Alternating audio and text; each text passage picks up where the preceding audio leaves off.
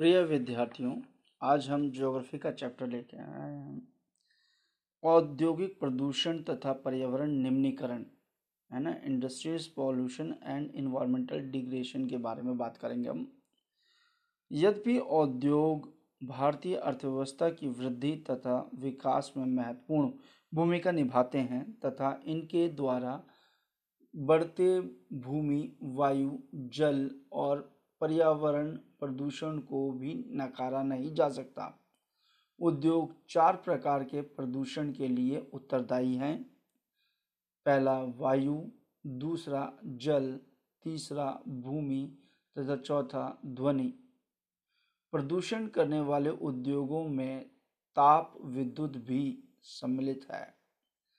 वायु प्रदूषण, air pollution की बात करें तो वायु प्रदूषण का मुख्य कारण अधिक अनुपात में अनचाही गैसों जैसे सल्फ़र डाइऑक्साइड तथा कार्बन मोनोऑक्साइड की उपस्थिति है। वायु में निलंबित कणनुमा पदार्थों में ठोस व द्रव्य दोनों ही प्रकार के कण होते हैं, जैसे धूली, स्प्रे, कुहासा और धुआँ।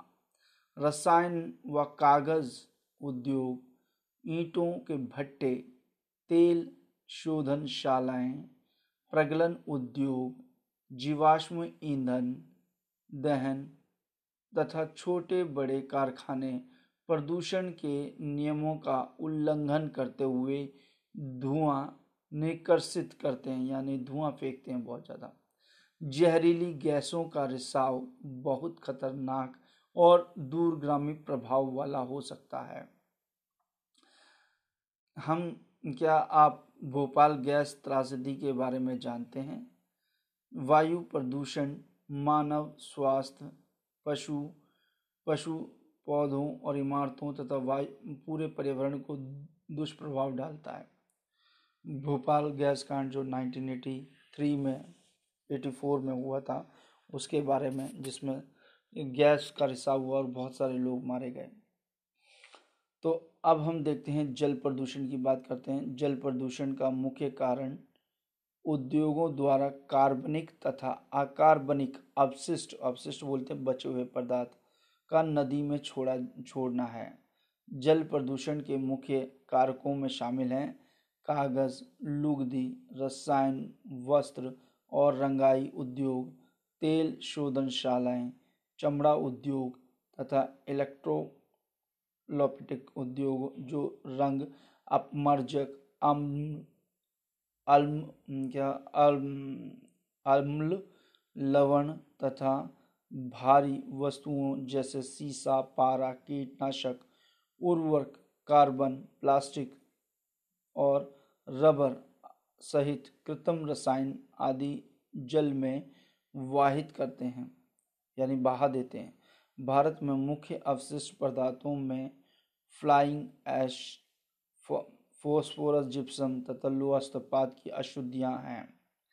ताप प्रदूषण की बात करते हैं, थर्मल पॉल्यूशन की जब बात करते हैं, जब कारखाने और ताप घरों से गर्म जल को बिना ठंडा किए ही नदियों और तालाबों में छोड़ दिया जाता है तो जल में ताप प्रदूषण होता है।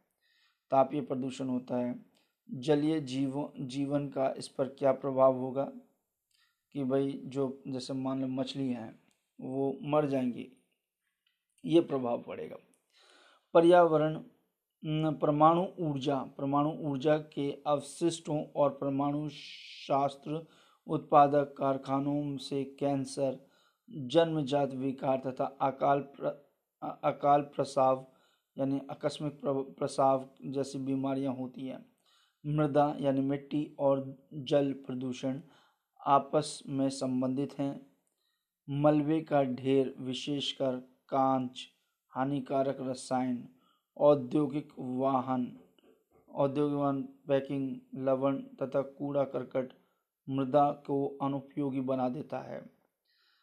वर्षा जल के साथ ये प्रदूषक ज़मीन से रिश्ते हुए, भूमिगत जल तक पहुंचकर उसे भी प्रदूषित कर देते हैं। हम ध्वनि प्रदूषण की बात करते हैं। ध्वनि प्रदूषण से मनुष्य के मानसिक तथा शारीरिक विकार होता है। विकार मतलब नुकसान होता है। ध्वनि प्रदूषण से खिन्नता और उत्तेजना के साथ साथ श्रवण, अक्षमता, हृदय गति रक्तचाप यानी ब्लड प्रेशर तथा अन्य कई बीमारियाँ होती हैं। अनचाही ध्वनि, जिसको हमने कभी सुनना नहीं चाहते, जैसे बम फट जाता है अचानक, दिवाली के समय में हम देखते हैं, हमारा ध्यान उत्तेजित हो जाता है, ध्यान आकर्षित होता है। उत्तेजना तथा मानसिक चिंतन का स्रोत है।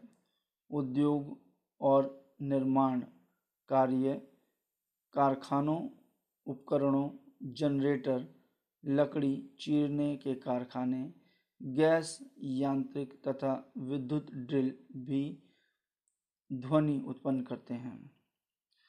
ठीक है तो ये थे प्रदूषण के प्रकार। हम नेक्स्ट एपिसोड में उनके ऊपर बात करेंगे, उनका निवारण कैसे किया जाए। तब तक के लिए धन्यवाद।